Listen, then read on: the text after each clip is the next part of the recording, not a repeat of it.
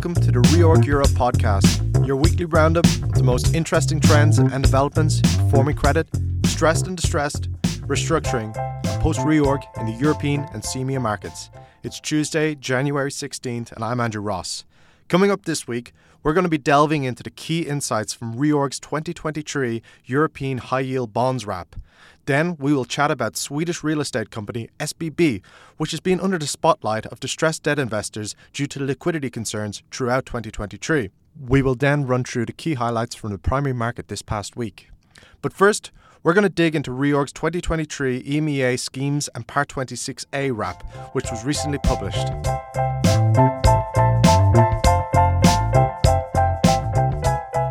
We are now joined by Shan Qureshi, Head of Legal Restructuring Initiatives. Hi, Shan, and thanks for being part of the podcast. You've put together a summary of the schemes and Part 26A that your team covered in 2023. And our listeners can access that detailed report uh, on reorg.com forward slash reports. Additionally, you'll find the link to this comprehensive summary in the podcast description.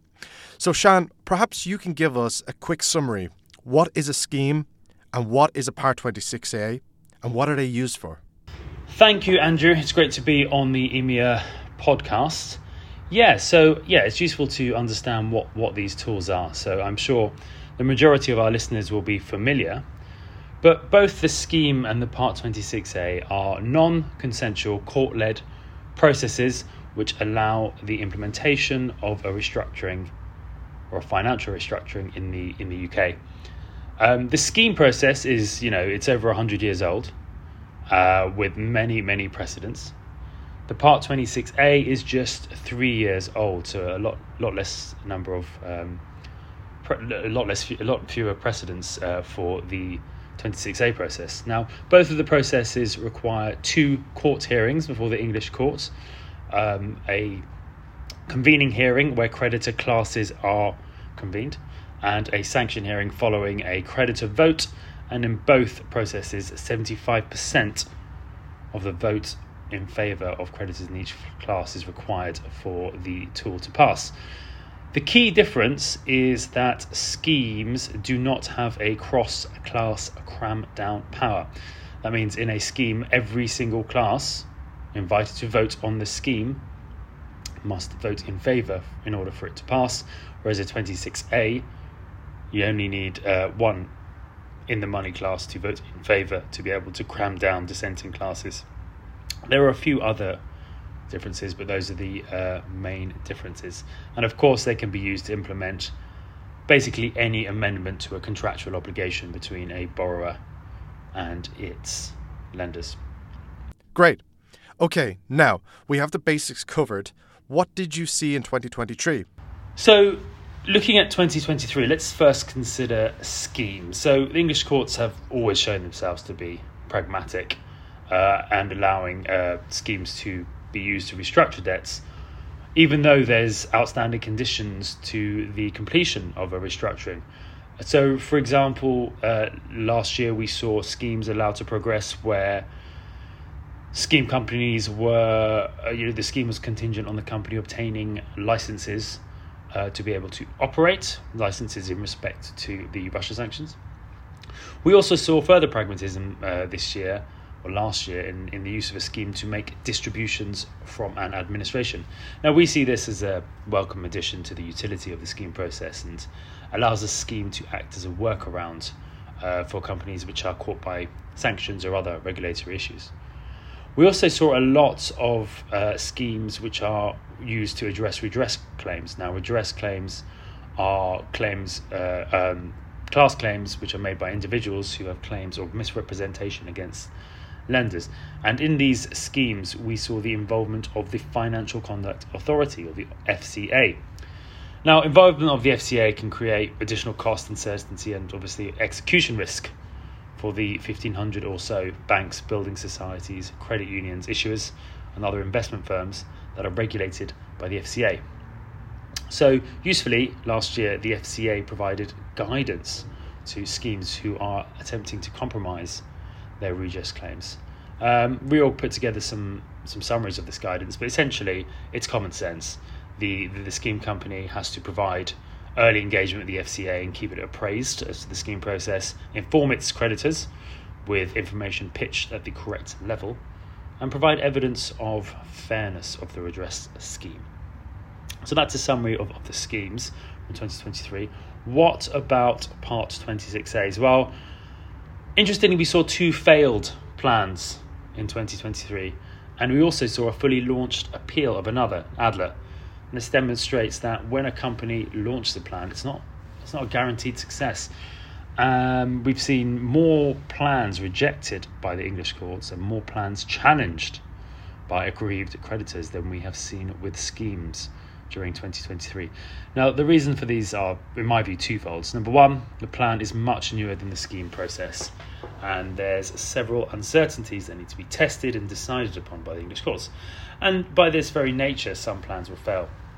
Secondly, the cross class cramdown mechanism in itself is a much more powerful and potentially egregious weapon to use against out of the money creditors than any power in the scheme. And with the wielding of this power will come more challenge and more scrutiny from both the court and creditors. And what, more interestingly, perhaps, will we see in 2024? Okay, so yeah, what will we see in 2024? Well, I'm going to hark back to the, the, the challenge point. I think we're going to see more challenges of plans and potentially more challenges of schemes. Um, the reason for this is I think creditors can see that uh, a, a well executed and a well challenged well, so a well executed challenge can result in, uh, in, in an outcome for creditors who are aggrieved by a scheme or a Part 26A. So we will see more English court challenges. The second part is slightly more technical. I think we will see more parallel or interlocking schemes. What does this mean? Well, at the moment, the rule in Gibbs is still good law, and this means, in short, that only an English court can compromise the claims of English law governed debt. So if you have any non English forum trying to amend English law debt, those amendments, where they are undertaken by foreign law courts, for example, France, Spain, Germany, the Netherlands, that amendment is not going to be recognised by the English courts. That means that your purported amendments are not effective and you open yourself up to challenge in the English courts. Uh, and we saw that in a few cases during 2023. So, what will we see? Well, I think we'll see interlocking schemes, as I mentioned. This means that you will have a parallel proceeding. You will have your foreign, overseas restructuring tool, be that in Germany, France, Netherlands. And at the same time, you will have an English process, scheme part 26A that gives you the recognition you need in the English courts and prevents from English uh, and binds your English law governed creditors. Now, back to the first point, this is where we could also see more challenge because these processes, the English court led processes and the foreign law led court processes, don't necessarily dovetail in process, in tests, and in other factors required to pass the restructuring. So probably see a bit more um, challenge around those. We would like to hear your feedback to help us improve the podcast experience. So please take a moment to complete the short survey in the link attached to this podcast and let us know how we're doing.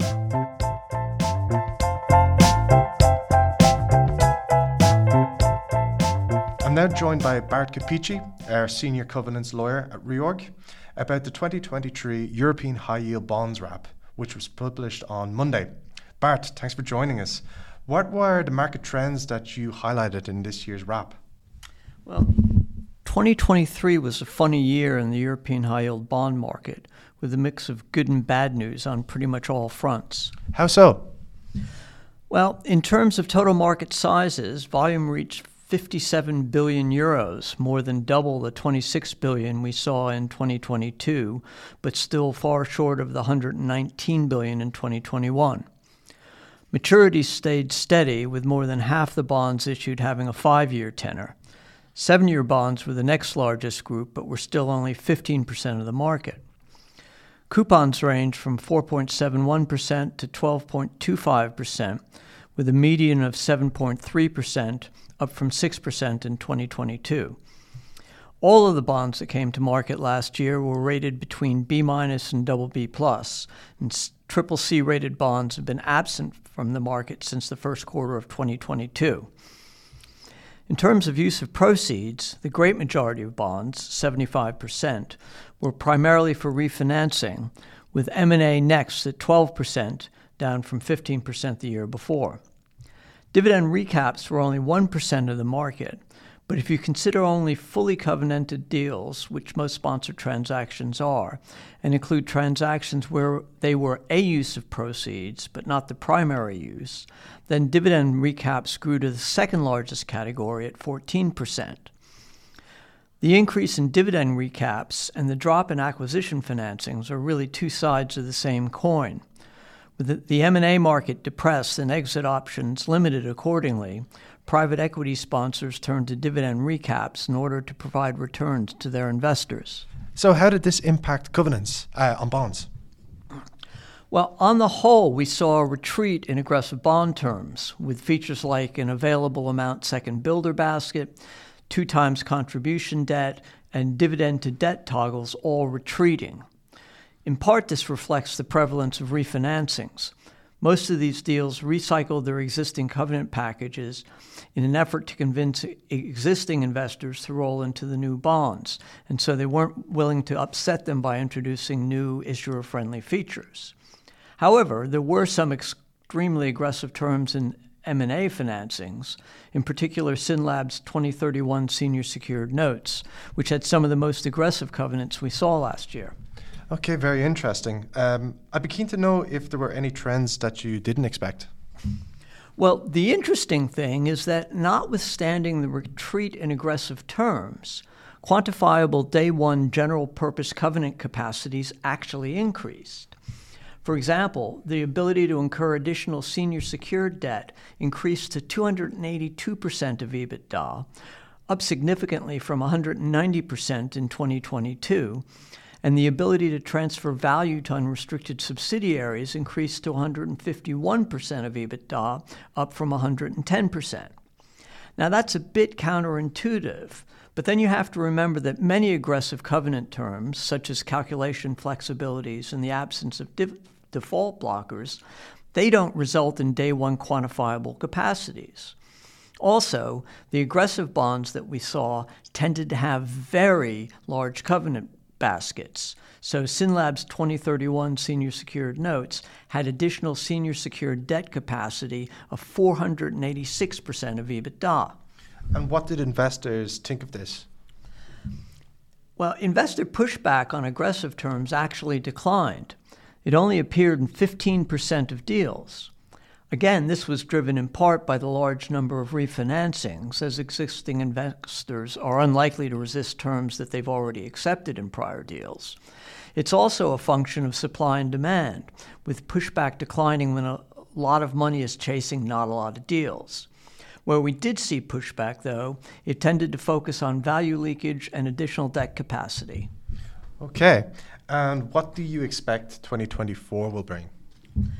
It's always hard to say, but I think we're likely to see more of the same. There are some big ac- macroeconomic and political uncertainties, including the situation in the Middle East and the elections in the United States and Europe. And everyone will be watching the Fed and the European Central Bank for hints on where interest rates are likely to go. All of these could move the market one way or another, although I suspect any moves will be incremental with a corresponding impact on the high yield bond market. But as with everything, time will tell. Thank you for joining us, Bart. And if you're interested in reading more about market trends over the course of last year, please check out our 2023 European High Yield Bonds Wrap, which is available on our website, reorg.com. Thank you.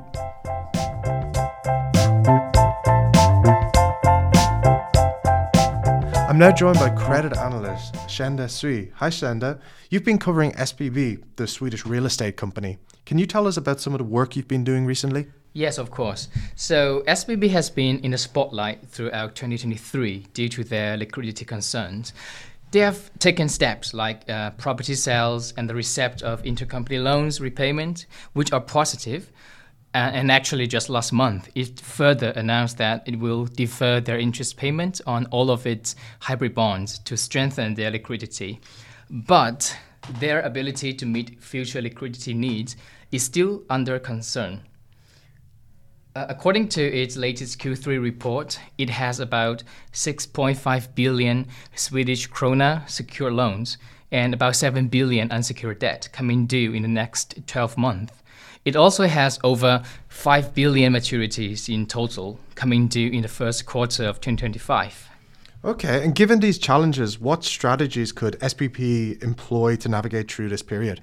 So they have a multi pronged approach. They could further delay the 2024 dividend, roll over secured loans, dispose of a majority stake of, uh, of their residential portfolio, and lastly, to rego- nego- renegotiate about 3.5 billion Swedish krona in their unused credit facilities.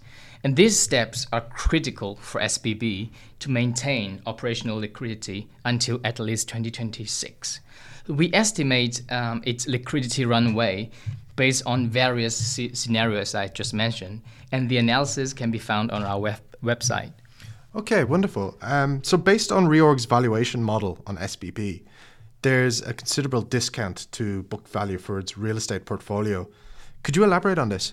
Of course. So our our DCF model values the SBB portfolio at about 53 billion, and this includes the community and residential real estate portfolios. So this result indicates a discount to current book value of about 29 29%. Okay, so what about the recovery of the unsecured notes?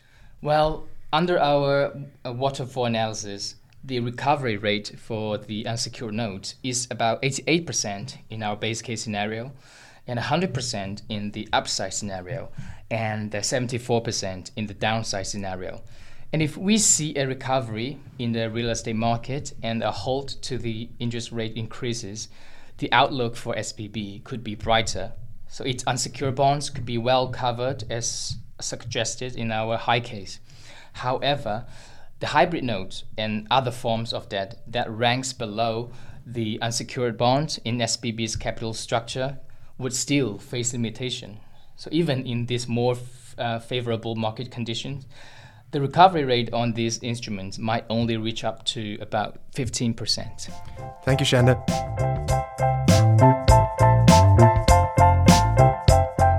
Joining us now is leverage loan reporter Beatrice Mrevolian. Hi, Beatrice.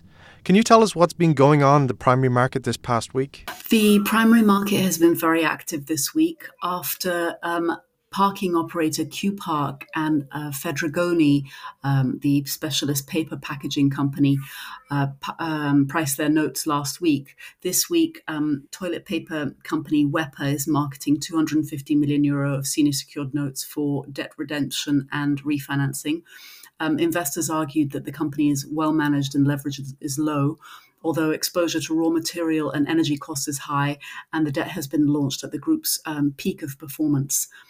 Burford Capital is also marketing $200 million of senior unsecured notes for general corporate purposes.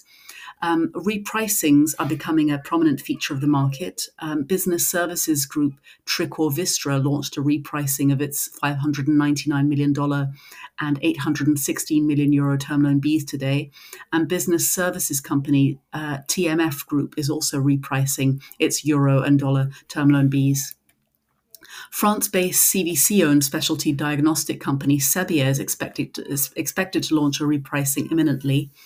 And Advent backed um, identity technology provider Idemia has also launched a repricing of its dollar term loan, um, which is expected to be followed by a repricing of, of its euro tranche next week.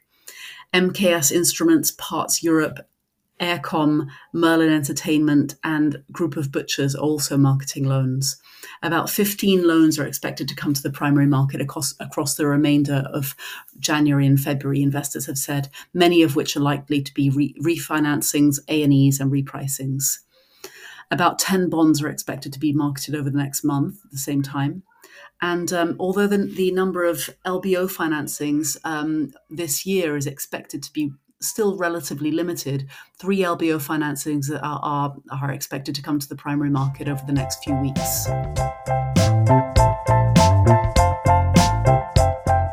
Download Reorg's EMEA Restructuring Wrap 2023 and Gaming Sector Review available at reorg.com forward slash reports. You can find the links to these reports in the podcast description, so please don't miss out on the latest industry analysis. Join Reorg on Tuesday, January 30th at 3 p.m. GMT or 10 a.m. Eastern Time for an insightful discussion on the top trends in high yield bonds and leveraged loans. We'll be analysing the quantitative and qualitative divergence and convergence in covenants, pushback frequencies, and providing a comprehensive outlook for 2024. Reorg's Marina Irklienko and Oscar Larica will also be at Deal Catalyst European Direct Lending and Middle Market Conference on January 29th. Marina speaks on the rapid ascent of private credit, while Oscar discusses the evolving role of banks in private credit. More details, visit reorg.com forward slash events. More information on all the situations and events discussed in this podcast are available on our website, reorg.com. We hope you can join us next Tuesday for another Reorg Europe podcast. Until then, have a great week and thank you very much for listening.